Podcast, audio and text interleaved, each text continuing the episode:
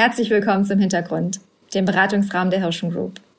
In dieser und zwei weiteren Episoden spreche ich mit Expertinnen aus unserer Gruppe über Nachhaltigkeit und dabei geht es einmal um die Relevanz des Themas für Agenturen, einmal um Bürgerinnenkommunikation in der aufkommenden Neoökologie und heute um die Frage, ob der Purpose ein Turbo für Nachhaltigkeit ist.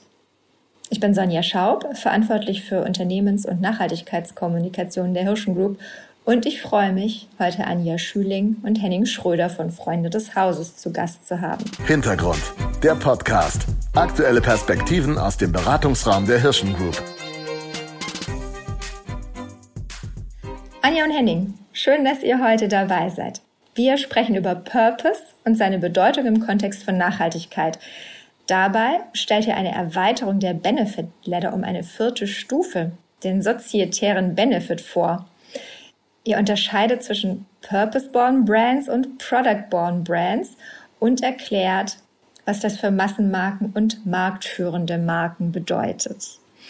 Aber vielleicht stellt ihr euch zu Beginn einmal kurz selbst vor, das wäre schön. Anja, möchtest du den Anfang machen? Ja, mache ich sehr gern, Sonja.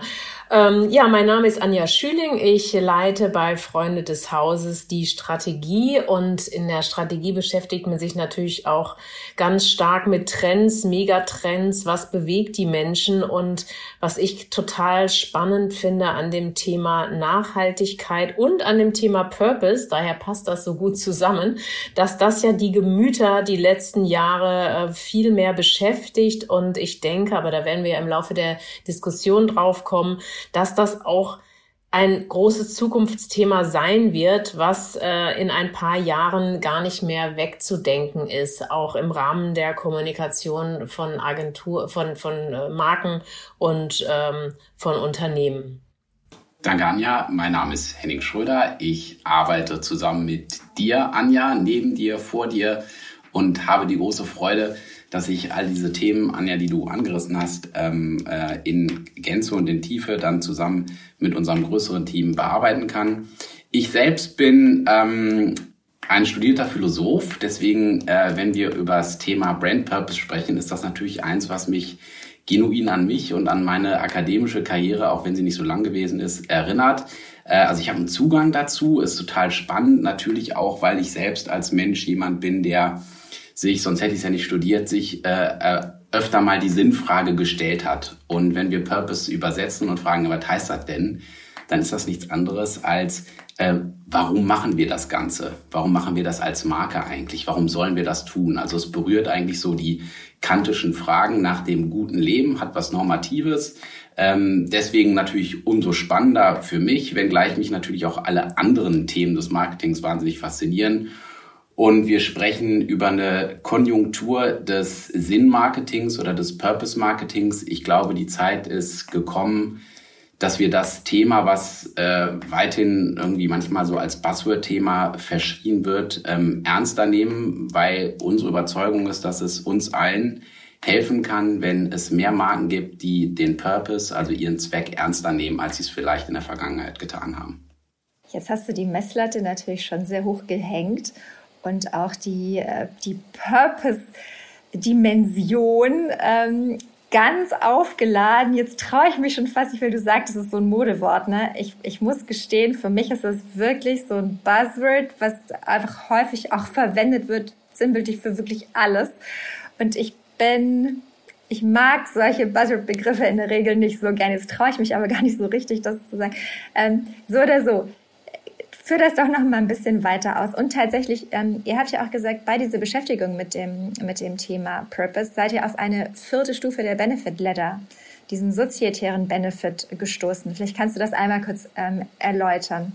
Okay, also ähm, ich glaube, dass dieser Buzzword-Charakter ähm, daher kommt, weil es natürlich ein, ein Begriff ist, den wir ziemlich oft benutzen in letzter Zeit, aber vor allen Dingen auch, weil es ein Begriff ist, der der sozusagen so deutungsmächtig ist. Also jeder hat das Gefühl, hier etwas rein interpretieren zu können. Und warum ist das so? Weil es eine ganz einfache, grundsätzliche Frage ist. Und deswegen ist sie auch letztlich eine philosophische Frage. In der Philosophie beschäftigt man sich ja auch mit wahnsinnig vielen einfachen, doofen Fragen. Aber die zu beantworten und die richtig zu beantworten, erfordert eben richtig viel Hirnschmalz. Insofern eine einfache Frage, zu der es viele Antworten und Erklärungen, Begründungen gibt, aber manchmal ist die eine besser als die andere. Und das haben wir ja auch gemacht. Ähm, wir haben uns eben auch hingesetzt und gesagt, was soll das Ganze? Also rund um Purpose. Und wir haben uns gesagt, pass mal auf, vielleicht müssen wir als Strategen jetzt nicht ähm, sofort um die Ecke kommen und ähm, was Neues erfunden haben, sondern es bringt ja manchmal auch etwas, äh, nicht dasjenige, was wir schon gehabt haben, zu rekapitulieren, sondern erstmal zu strukturieren. Also nicht alles das wiederholen, sondern zu fragen, was ist sozusagen Stand der, äh, der Debatte und wie können wir diese Debatte ein bisschen besser strukturieren. Das ist ein schöner Job für uns Strategen, das machen wir ja eigentlich täglich. Und wir sind dann so ein bisschen ähm, auf die Fährte gekommen, dass wir in der Purpose-Debatte ähm, ähm, sortieren können im Sinne eines klassischen Marketings, ähm, ähm, der Benefit Letter, ähm, die wir um eine Stufe erweitern. Und was ist das für eine Stufe, beziehungsweise was sind die anderen Stufen dieser klassischen Benefit Letter? Normalerweise spricht man immer diese drei Stufen, also die funktionale, der funktionale Benefit, danach kommt der emotionale Benefit und danach kommt der soziale Benefit. Das alles sind Benefits, die auf einen selbst bezogen sind. Also hier wird die Frage gestellt, was bringt mir diese Marke in tatsächlicher Hinsicht, funktionaler Hinsicht, was habe ich in emotionaler Hinsicht, wie fühle ich mich und dann drittens, wie werde ich gesehen. Und jetzt haben wir uns gesagt, pass mal auf, es gibt doch eigentlich, wenn wir über Purpose sprechen, ähm, eine Berührung mit einer neuen Dimension. Und zwar der Dimension des Gesellschaftlichen, des Sozietären. Insofern Marken eben nicht mehr nur Vorteile bieten dem Konsumenten in Bezug auf seine absolut subjektive individuelle Situation, sondern auch Vorteile bieten überindividuell. Eine Marke gibt einen Nutzen der Gesellschaft. Und das ist der sozietäre Benefit, also die Gesellschaft betreffend, das Wir betreffen und weniger die ersten drei Stufen des Ich betreffens. Und so haben wir das für uns sortiert und finden diese vierte Stufe, auch wenn sie nicht ganz innovativ ist, äh, trotzdem total hilfreich für uns alle im Marketing, um das eine vom anderen ein bisschen besser zu trennen. Okay, Anja, dieses Wir, dieses auf die Gesellschaft bezogene, ähm, gemeinschaftliche, ähm, ist das der Turbo dann für Nachhaltigkeit? Oder wie hängen Nachhaltigkeit und Purpose zusammen? Ähm, ja, um das zu beantworten, würde ich erstmal definieren, was verstehen wir unter Nachhaltigkeit, weil viele Menschen, die sehen in Nachhaltigkeit immer noch primär den Umweltschutz, also umweltbewusstes Handeln. Aber wir gehen hier von einem erweiterten Nachhaltigkeitsbegriff aus, der drei Dimensionen hat. Eine soziale, eine ökonomische und eine ökologische Dimension. Und das hängt ja alles miteinander zusammen. Also wenn ich es zum Beispiel schaffe, soziale Nachhaltigkeit, also den Menschen beispielsweise durch bessere Bildung äh, beizubringen, im Idealfall schon in der Schule, dass man weiß, wie wichtig Nachhaltigkeit Nachhaltigkeit ist, wird sich das auch später in nachhaltigerem Verhalten zeigen, was die Ökologie betrifft, beziehungsweise dann wird es auch später im Idealfall in Unternehmen herangetragen, weil schließlich muss sich Nachhaltigkeit für Unternehmen ja auch rechnen, so dass wir sagen, Nachhaltigkeit ist sehr viel mehr als nur Umweltschutz. So, und wie hängen jetzt Nachhaltigkeit und Purpose zusammen? Wir sagen, dass wenn Nachhaltigkeit Purpose eines Unternehmens ist, erst dann kann Nachhaltigkeit auch seine ganze Kraft entfalten. Weil was man ja sagen muss, Nachhaltigkeit alleine ist zunächst erstmal nur ein Plan, es ist ein Projekt, es ist ein Thema. Es kann auch so ein bisschen in einem Markenmodell verkümmern, wenn es nicht richtig gelebt wird oder ähm, in einer Nachhaltigkeitsabteilung bei einem Nachhaltigkeitsbeauftragten relativ alleine liegen. Und da wird ähm, Nachhaltigkeit nie so richtig sein Potenzial entfalten können, nicht so richtig Impact bekommen. Wenn es jedoch zum Purpose wird, dann bekommt es eine echte Dringlichkeit für das ganze Unternehmen. Es wird zum Kernanliegen, es gibt den ganzen Unternehmensaktivitäten einen höheren Sinn und im, im Idealfall sorgt jeder dafür, dass das Thema Nachhaltigkeit auch in die Tat umgesetzt wird, so dass wir sagen, Purpose ist der Turbo für Nachhaltigkeit. Und wenn man da ein Bild bedient, ja, es ist wie so ein Brennmittel, das das Feuer entfacht. Und daher kann ein Purpose deutlich dazu beitragen, dass Nachhaltigkeit sehr viel konsequenter umgesetzt wird in einem Unternehmen. Hm. Also Purpose äh, feuert Nachhaltigkeitsbestrebungen an.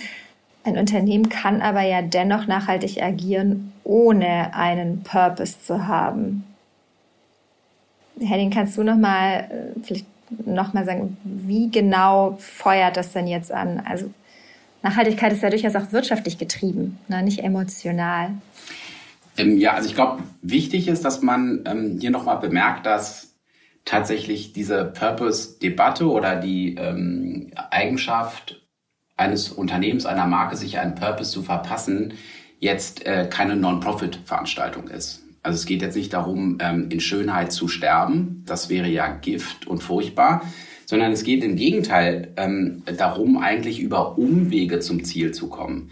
Ähm, jenseits äh, der klassischen Fragestellung, wie kann ich denn jetzt meinen Gewinn maximieren, geht es darum, dass wir die Sinnsucht, also die Sehnsucht der Menschen nach Sinn im Konsum, eben abgreifen. Und das ist ja eine Fragestellung, die sich in den letzten 15 Monaten verstärkt äh, dahingehend beantwortet, dass die Menschen zunehmend, die Konsumenten, eben Marken konsumieren, wo sie das Gefühl haben, die leisten einen Beitrag zur Verbesserung der Welt. Ähm, jetzt mal ganz grob schlechtig formuliert. Und deswegen ist es ein in ökonomischer Hinsicht, betriebswirtschaftlicher Hinsicht richtiger Zug, diese Purpose-Frage ähm, sich zu stellen. Und die kann man auch nicht auslagern. Die kann man übrigens genauso wenig auslagern wie die individuelle Frage nach dem Sinn. Also ich kann als Henning Schröder, wenn ich mir die Sinnfrage stelle ähm, und sage, ja, was ist denn eigentlich mein Ziel im Leben? Wofür bin ich denn eigentlich da? Was will ich denn wirklich erreichen? Die kann ich ja nicht auslagern. Da kann ich ja nicht sagen, Sonja, Anja, pass mal auf, ähm, beantwortet mir die Frage doch mal äh, ich habe jetzt keinen Bock, sondern das ist eine Frage, die muss man als Person beantworten und die muss man deswegen auch als Marke für sich beantworten. Und weil das eine zentrale Frage ist, ist das auch keine Frage, Anja, die sich von einem Beauftragten ähm, beantworten lässt, sondern das ist eine, eine absolute Unternehmensaufgabe, die in den höheren Zirkeln, in den Teppichetagen diskutiert werden muss. Und wir sind gerne dazu bereit, hier in diesen Prozess einzugreifen und den zu beschleunigen. Aber ganz klar ist, ähm, es ist ein, ein Prozess, der, der gegangen werden muss. Und manche Unternehmen sind im Vorteil, manche vielleicht eher im Nachteil. Darüber sprechen wir gleich nochmal. Du hast vorhin gesagt, Sonja, es gibt jetzt auch nachhaltige Unternehmen, die keinen Purpose haben. Ja, völlig richtig. Also ein einfaches Beispiel, die Entwässerungs- äh, oder die Entsorgungsbetriebe der Städte. Ja, also es gibt manche davon oder alle davon sind irgendwo nachhaltig, weil sie sorgen alle dafür, dass äh, der Kreislauf, die Kreislaufwirtschaft in Gang kommt, funktioniert. Manche haben begriffen der Entsorgungsbetriebe, dass es total spannend sein kann, äh, wenn man diesem, diesem, äh, diesem, äh, dieser, dieser Unternehmung an sich noch einen Purpose verleihen kann. Und das ist dann das, Anja, was du gesagt hast, ähm, dass es so ein bisschen der Turbo ist. Ähm, weil wenn ich nicht mehr nur sage, ich schaffe euch den Müll vom Hof, sondern sage, ich bin ein Unternehmen, das sich daran beteiligt, ähm, dass unsere Luft, dass unsere Welt, dass alles Mögliche sauberer wird. Das heißt, wir sind der Anfangspunkt einer Kreislaufwirtschaft. Dann speise ich ähm, meinem Unternehmen einen höheren Sinn ein, der eben auch relevant ist, der irgendwas erzeugt, sowohl bei den Mitarbeitern als auch bei den Kunden. Und vor die Wahl sind viele Unternehmen gestellt, eben ihren Purpose zu finden und weniger zu erfinden. Anja ist aber eine ergänzende Stufe. Es ist keine Stufe, die die Bedeutung der anderen herabsenken würde, oder? Also der Purpose eines Entsorgers ist gut und schön, aber den Müll sollen Sie bitte doch auch pünktlich und vollständig mitnehmen und recyceln. Auf jeden Fall. Also ein Purpose, und, und da können wir wieder auf die Benefit Ladder zurückgehen. Ein Purpose kann immer nur meiner Ansicht nach funktionieren, wenn die Stufen darunter funktionieren. Also wenn wir jetzt mal ein Beispiel nehmen, Orangensaft. Ja, also ein äh, Orangensaft, der muss zunächst erstmal lecker schmecken, funktionaler Benefit. Dann emotionaler Benefit, wenn man als Marke mehr Geld dafür verlangen will, dann hat man auch noch eine begehrliche Markenwelt wo man das Gefühl hat, okay, wenn ich diesen Orangensaft trinke, dann beamt mich das in, in eine schöne tropische Welt beispielsweise. Und wenn das alles erfolgt ist, dann kann es auch einen Purpose geben. Also es wird schwierig werden, wenn eine Marke einen super tollen Purpose hat. Ja, ich verbessere die Welt mit meinem Orangensaft, aber wenn die keine schmeckt. Also daher muss der Purpose die letzte Stufe sein und die anderen Stufen müssen erfüllt sein, weil sonst wird das ganze Konzept nicht funktionieren. Was meint ihr denn dann? Und äh, na, ihr habt jetzt gesagt Product Born versus Purpose Born. Purpose Born sind dann diese ganzen jungen Marken oder Einhorn ähm, und wie sie alle heißen, die einfach aus der aus diesem Nachhaltigkeits- und Purpose-Gedanken heraus entstanden sind. Und Product Born sind die alten konventionellen Marken. Henning, wie würdest du die einordnen? Ja, absolut. Also äh, genau, das ist jetzt eine Frage der Genetik oder der Genese einer Marke äh, wo kommt sie her? Ähm, kommt sie eher aus der Gegenwart? Dann ähm, ist die Antwort eigentlich klar. Die meisten dieser Marken starten eben vom sozietären Benefit heraus, vom Purpose heraus. Oder kommt sie eher aus der Vergangenheit? Vergangenheit hört sich jetzt so wirklich nach Olle Kamelle an, das meine ich natürlich nicht. Aber ähm, sozusagen die klassischeren Marken, die kommen ja eher aus, aus einer Produktsicht, aus einer, aus einer Vorteilssicht, wie Anja beschrieben hat. Also lass uns gucken, was unterscheidet uns qua Produkt von den anderen, was sind die funktionalen Vorteile, die wir wirklich liefern können. Das ist sozusagen die, ähm, die klassischere Abteilung. Und aus diesen beiden Richtungen ähm, kommen die Marken und spannend ist es jetzt zu sehen, wie verhalten sich denn die jeweiligen Marken. Ähm, und da ist jetzt, das ist natürlich auch jetzt eher idealtypisch äh, gesagt, aber was zu beobachten ist, ist halt so ein Meandern rein in die Mitte. Ähm, die Purpose Brands, die verstehen natürlich auch, ja, pass mal auf, ähm, klar, cool, was auf unserer Fahne steht und Flagge steht, aber so nur Welt retten, okay, ähm, das schafft jetzt auch nicht Masse. Oh, und dann schielen die zu den anderen, zu den alten Brands und sagen sich, verdammt nochmal, die sind ja gar nicht so rein und so gut wie wir, die schaffen aber trotzdem mehr Masse. Warum? Weil die eben ihre Produkte sauberer und besser in Ordnung haben. Und gleichzeitig sehen wir bei den älteren, klassischeren Marken, also den Product-Born Brands, dass sie eben dann auch entdecken, pass mal auf, ähm, das reicht aber jetzt auch nicht, dass wir nur so sind, sondern wir müssen selbst uns auf die Reise begeben, uns zu fragen, was steckt denn in unserem Produkt oder in unserer Marke drin, was wir vielleicht bis jetzt noch nicht so entdeckt haben, aber was trotzdem oder gerade deshalb irgendwie wahnsinnige Kraft nach außen und nach innen entfalten kann um unserem Orangensaft, unserem ähm, unser äh, Damenbinde oder was weiß ich was eben eine zusätzliche, äh, das Wort mag ich eigentlich nicht, verwende es jetzt trotzdem, Entschuldigung, Relevanz zu verleihen. Und äh, Beispiel Darmbinden, ähm, wenn ich das mal so als Mann sagen kann, äh, ich finde es immer total, total irre und toll, weil wir ja auch immer viele Bewerberinnen haben, die wir über Copytest dann befragen oder Bewerber selbst und die werden dann immer nach ihren Love Brands befragt ähm, oder nach Marken, die sie total toll finden. Und es ist irre, wie viele ähm, Menschen äh, diese Female Company halt total feiern und so. Natürlich, ja.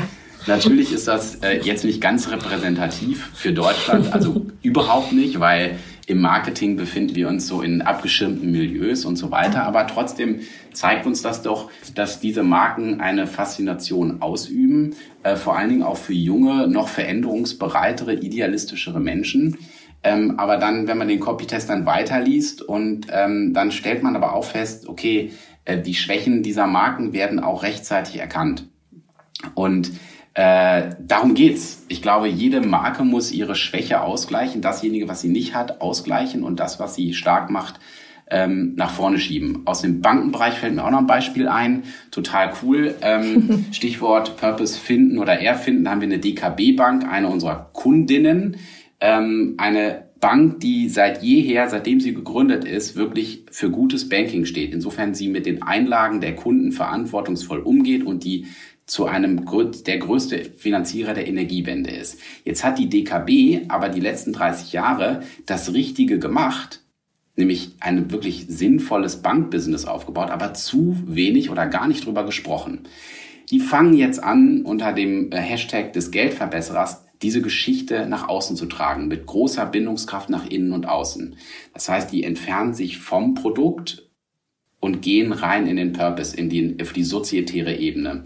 Und gleichzeitig sehen wir Banken wie die Tomorrow Bank, die total, oder auch die N26 Bank, die total im Purpose-Bereich geboren sind, aber eben auch feststellen oder schon festgestellt haben, siehe N26, dass sie eben datenschutzrechtlich ähm, äh, erstmal die Basis absichern müssen, bevor sie noch weiter wachsen müssen. Also diese Banken äh, geraten dann eben auch an, ähm, an Grenzen des Wachstums, wenn sie die ersten Stufen der Leiter nicht korrekt und sauber bearbeitet haben. Willkommen in der Mitte. Was ich noch gern ergänzen wollte, als du gerade dieses äh, dieses Binden-Tampon-Beispiel äh, genannt hast, Henning, äh, und die Faszination auch für Purpose-Brands, für nachhaltige Marken. Da muss man allerdings auch sehen, Stichwort Attitude-Behavior Gap, dass oftmals die Faszination für solche Marken und für solche Themen total hoch ist und auch ganz hohes Interesse, dass aber dann das Verhalten der Konsumenten doch immer noch eine andere Sprache spricht. Ja, also es ist einfach so, Viele finden das Thema oder wahrscheinlich fast alle finden das Thema Nachhaltigkeit total wichtig, total relevant. Äh, da sollte auf jeden Fall was geändert werden. Und bei ihrem eigenen Verhalten ist es aber wiederum so, dass das eigene Verhalten eben doch kaum geändert wird. Also da gibt es so schöne Zahlen wie 70 Prozent der Menschen sind der Meinung, dass der Straßenverkehr reduziert werden sollte, dass es weniger Autos geben sollte und so weiter. Und fast genauso viele Leute sind der Meinung, äh, dass sie nicht bereit sind, auf ihr eigenes Auto zu verzichten. Also da gibt es schon immer noch eine, eine hohe Lücke zwischen dem, was man sich wünscht und das ist auch oft die Begehrlichkeit, auch gerade von diesen Purpose Brands. Und dann aber wiederum die Bereitschaft, wenn es dann darum geht, selbst zum Beispiel für so ein Produkt mehr zu bezahlen, dass man dann eben doch nicht so bereit dafür ist. Also ganz deutlich wird das beispielsweise im Fashion-Bereich. Also da geht es eben den Leuten doch sehr stark darum, ist das modisch, ist das schick ähm, und sieht es gut aus und ja. Und wenn dann so eine Marke oder so ein Produkt auch noch nachhaltig ist, dann ist das eine tolle Sache aber das kommt so an Stufe 10 oder 11. Und daher muss man eben auch sehen, ähm, wie bekommt man solche Produkte massentauglich hin? Und da geht's dann wieder darum, dass es, dass das Thema Preis eben auch eine ganz wichtige Rolle spielt. Und das ist oftmals, denke ich, so die Herausforderung von vielen Purpose-Born Brands, dass sie es schaffen müssen, auch mit einem guten Preis eine gewisse Massentauglichkeit zu bekommen. Richtig, weil ähm, das muss auch gesagt werden, ist ja den Konsumenten, ähm, also jetzt die Regalsituation vorstellt, ja nicht immer ähm, entlastet, vor einem Regal zu stehen und erstmal so das innere Glaubensbekenntnis ähm, aufzusagen. Also darf ich jetzt dieses Produkt eigentlich kaufen? Ähm, bin ich auch so? Und ähm, wenn ich das nicht kaufe, passiert dann was Schlimmes. Also das ist ja eine entlastende, situ äh, belastende Situation für einen Konsumenten. Und so weit darf es nicht gehen. Jedenfalls dann, wenn man die Masse erreichen will. Also wenn man Berlin-Prenzlauer Berg oder Hamburg-Schanze machen will, dann ähm, ist es vielleicht gerade gut, eben auf diese Glaubensbekenntnisse zu referieren, die man erst ablegen muss, bevor man dieses Produkt kauft. Aber im, äh, im Weiteren äh, gedacht ist das äh, eben nicht hilfreich. Und dann geht es eben darum, und das macht, glaube ich, den Reichtum einer Marke aus, dass man eben auch die funktionalen, die emotionalen Benefits und die sozialen Benefits gut genug spielen kann und sich nicht nur auf diesen einen verlassen kann. Und wenn man das hinbekommen hat, dann hat man, hat man als Marke einen Reichtum aufgebaut, einen Schatz aufgebaut, aus dem man schöpfen kann und der einen als Marke auch nicht langweilig macht und gegenüber vielen ähm, ähm, Kohorten, vielen Zielgruppen attraktiv macht. Wenn das so ist, haben es dann Massenmarken?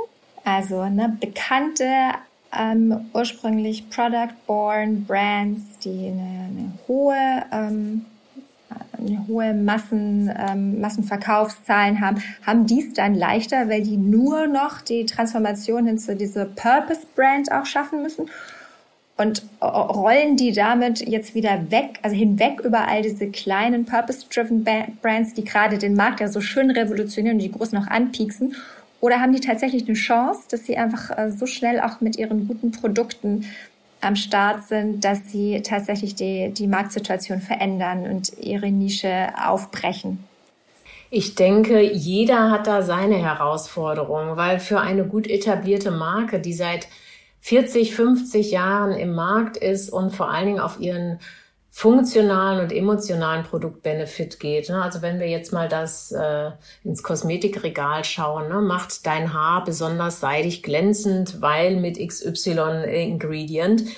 Die müssen es ja erstmal schaffen, äh, eine Glaubwürdigkeit in diesem Nachhaltigkeitsthema zu bekommen. Und das und zumal sie ja dann auch vorher, ich denke auch je mehr man vorher in die eine Richtung geworben hat, auch mit Kommunikation natürlich, mit großen Kampagnen und so weiter. Ne? Da geht's immer nur um das Aus Aussehen, um die Person als solches. Du fühlst dich besser, du fühlst dich schöner und so weiter.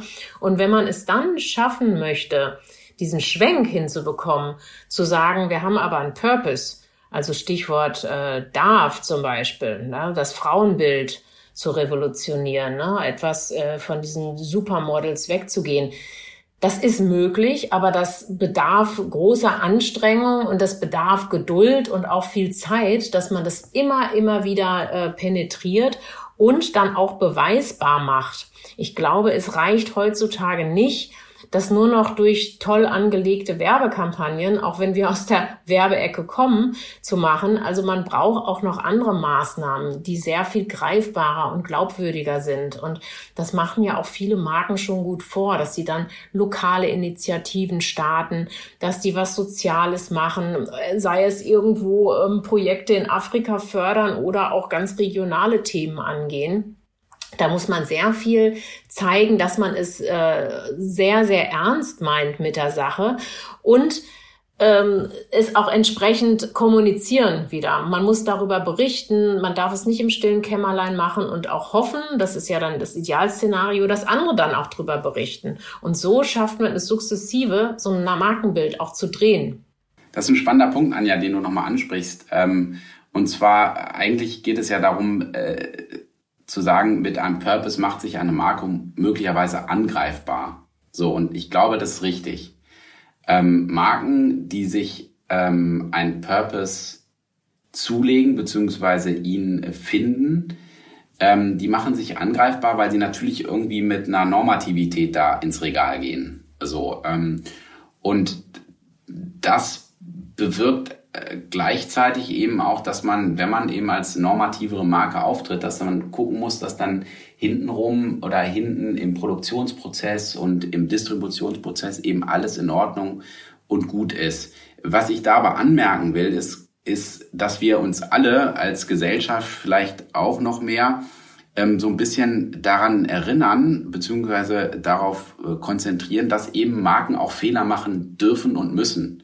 Also von einem großen Konzern wie Volkswagen ähm, oder Mercedes und so weiter und so fort, ähm, von denen ist natürlich nicht zu erwarten, dass sie sofort 100 Prozent rein und pure sind. Ähm, das wäre zu viel verlangt. Und wenn wir die als Konsumenten, diese Marken, auch sofort abstreifen für jeden kleinsten Fehler, beziehungsweise jeder, jede kleine Konteraktion, die eben nicht auf den Purpose einzahlt, dann äh, werden wir uns als Gesellschaft auch nicht weiterentwickeln. Insofern müssen wir eben verzeihlicher sein um eben auch Marken ähm, ähm, ähm, ein gewisses Verständnis äh, äh, entgegenzubringen, die sich eben aus einer anderen Richtung auf den Weg machen.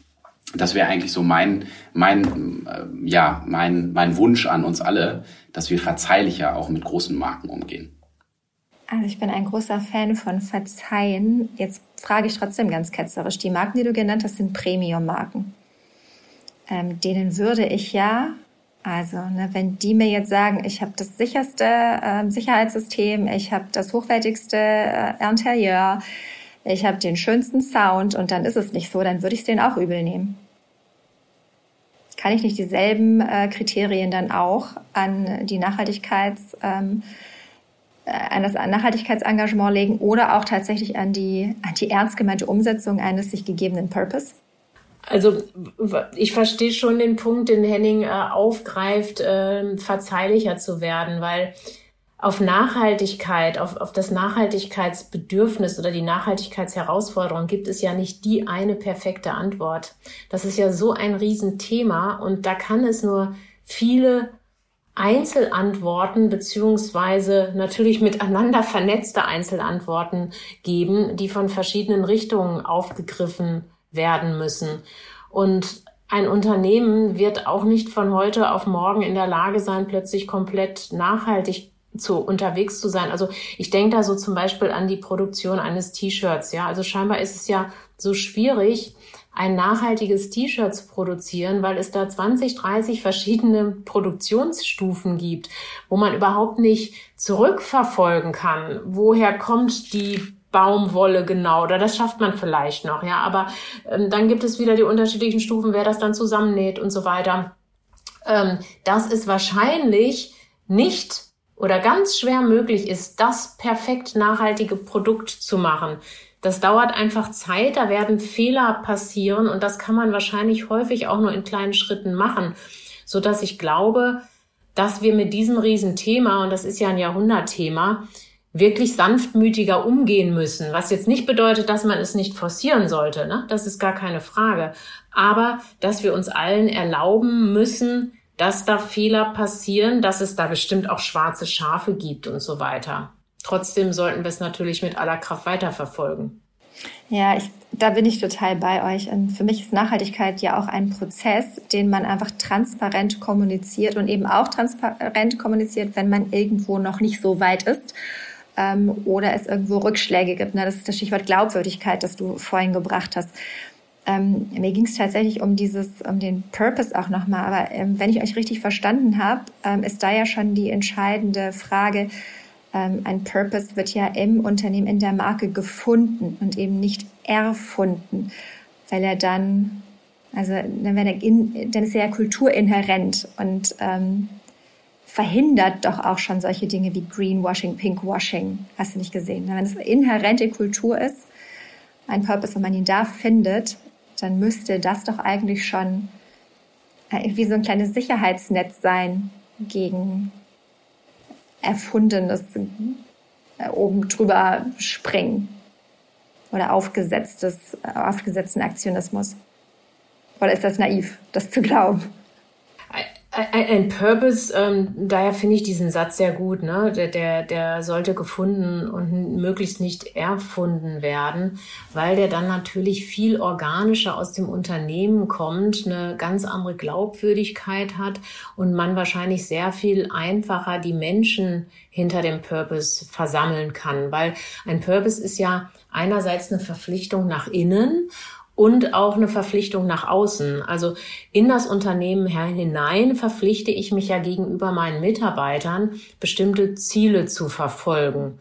Und die muss ich dann auch möglichst realisiert bekommen, was ja oftmals dann auch bedeutet, das ist ja ganz schön aufwendig. Ne? Ich muss ja die gesamte Wertschöpfungskette in, im Idealfall hinterfragen und mir überlegen, wo muss ich vielleicht was ändern? Welche Lieferantenbeziehungen muss ich aufgeben und durch neue ersetzen? Muss ich zum Beispiel die Verpackung nachhaltiger machen und so weiter? Und auf der anderen Seite setzt es, ist es auch eine Verpflichtung gegenüber dem, der Gesellschaft, gegenüber dem Konsumenten, dass man sich anders am Markt verhält. Und es ist ein Versprechen an die Konsumenten, dass man andere Ziele verfolgt.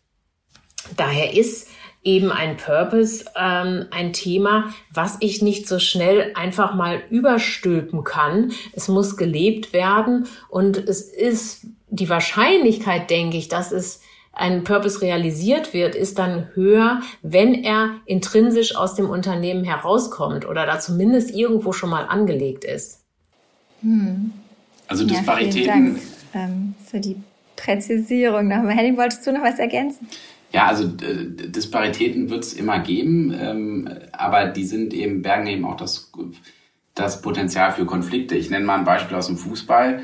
Ähm, also unser lieber guter Arbeiterclub Schalke, äh, der leider abgestiegen ist, der, der über unglaublich viel Fußballkultur verfügt, ähm, der eigentlich auch ein Arbeiterclub ist, aber der ist dann repräsentiert worden ähm, von Personen, die im Prinzip mit diesem Arbeitertum eigentlich wenig zu tun haben. Äh, also ob es jetzt der, der Fleischtönnies ist und so weiter und so fort. Und daran merkt man eigentlich, dass ein Unternehmen, ähm, eine Marke, ähm, nicht geradeaus nach vorne gehen kann, wenn man ähm, äh, im Wesentlichen zwei unterschiedliche Richtungen hat. Also einmal die Basis, also das, was, was der Fan, was der Konsument, ähm, was andere von dieser Marke erwarten, versus denjenigen, die sie möglicherweise repräsentieren. Und dann merkt man, dass eine Marke eben nicht nach vorne kommt, sondern möglicherweise, ähm, wie im Falle Schalke, eben dann ähm, mal ähm, bisschen runterkommen muss. Und nu? Ja, und nu, glaube ich, ist es, ähm, geht es darum, also die Krise hat ja immer etwas sehr Produktives. Ähm, also die, die persönliche Krise, aber auch eine Unternehmenskrise, eine gesellschaftliche Krise, eine politische Krise hat immer etwas Produktives. Und äh, ich glaube, in der Krise geht es immer darum, in einer Krise zurück zu den Wurzeln, zurück zu sich selbst. Und deswegen bin ich jetzt im Falle von Schalke, Sonja, ich weiß nicht, ob du darauf referierst, sehr zuversichtlich, dass sich dieser Verein, ähm, ich bin übrigens Dortmund-Fan, ähm, äh, dass sich dieser Verein jetzt sammelt und sich eben fragt, ja, pass mal auf, wofür sind wir denn eigentlich da, jenseits von Titeln und so weiter. Wir haben eine Funktion. Ähm, wir müssen den Menschen um uns herum, um Gelsenkirchen, Recklinghausen und so weiter dienen. Das hat uns stark gemacht. Und daraus müssen wir kommen. Und wir müssen weniger kommen aus, aus, aus, einer, aus einer Gier nach Titel XYZ. Weil wenn wir uns anders speisen, uns anders ähm, anfeuern äh, innerlich, dann werden wir es auch schaffen, über Umwege irgendwann wieder ganz nach vorne zu kommen. Und das ist dann auch die wirtschaftliche Rechtfertigung dafür? Absolut. Ich glaube, der Erfolg geht nur über äh, eine innere Einkehr, über, ich nenne das immer das, das Kloster des Denkens, also sich zu fragen, wer ist man eigentlich, wofür sind wir eigentlich da? Und wenn man das hat und wenn man dann auch das überzeugend argumentieren kann, verargumentieren kann, dann geht's nach oben und dann, wenn man oben ist, verdient man eben auch wieder mehr Geld als nur in der zweiten Liga. Dann kann man irgendwann wieder Champions League anvisieren. Und so schließt sich schon ganz schön der Kreis ähm, dieser drei Dimensionen an, ja, die du eingangs gesagt hast, ne? soziale, ökologische und eben auch ökonomische Nachhaltigkeit. Ja, ich muss für mich festhalten, ähm, zum Abschluss dieser Folge, ich habe dem Purpose als Begriff wohl doch ein wenig Unrecht getan. ähm, ich werde ihn wieder wertschätzender äh, benutzen und äh, finde tatsächlich diese sozietäre Dimension ähm, höchst spannend. Würdet ihr einen Ausblick wagen wollen, wo uns das ähm, hinführt? Also wenn wir jetzt Markenkommunikation in fünf oder zehn Jahren ähm, betrachten? Also ich denke, ähm, das Thema Purpose und auch Nachhaltigkeit ist eine Riesenchance für Marken. Weil einerseits, es gibt ja zwei, ähm, zwei Beschleuniger oder zwei Nachhaltigkeitsbeschleuniger. Einmal das Thema, dass Nachhaltigkeit immer notwendiger, immer drängender wird und somit eben ein Purpose immer notwendiger und immer drängender wird. Es gibt Druck von der Gesellschaft, äh, es gibt Druck von jungen Mitarbeitern, die vor allen Dingen in Unternehmen arbeiten möchten, die mehr über das Geld verdienen hinaus einem auch einen zusätzlichen Sinn geben. Und wir haben es zumindest ja in unserer Gesellschaft mit einem super gesättigten Markt zu tun. Produkte werden immer ähnlicher, sie werden immer eher austauschbarer und so weiter, sodass die Marken jetzt die Riesenchance haben, mehr Verantwortung zu übernehmen. Und das erwarten ja die Menschen auch inzwischen von den Marken. Früher haben sie das ausschließlich von der Politik erwartet. Inzwischen wird das auch immer mehr von Marken erwartet, so dass es einfach eine, eine tolle Chance ist, das zu nutzen und das zu seinem eigenen Thema zu machen. Aber wenn man das zu seinem eigenen Thema macht, dann ist es wichtig, dass man das wirklich ernst meint und auch überzeugend vorantreibt. Ja, also der Zuversicht schließe ich mich an. Anja, Absolut. Also wir finden uns im Wahljahr. Ähm, wir alle äh, denken und werden möglicherweise politischer auch äh, äh, Richtung Herbst. Und Marken können viel mehr als früher eben Beitrag leisten, dass nicht mehr nur die Politik diejenige ist, die jetzt alles Regeln machen tun soll, sondern dass eben Marken auch mitbekommen, pass mal auf, unsere Herausforderungen sind groß. Sie sind größer als vor 10, 20, 30 Jahren umso mehr sind wir in der Pflicht, uns hier dran zu beteiligen. Und zwar ohne darauf zu warten, dass wir von jemandem gerufen werden.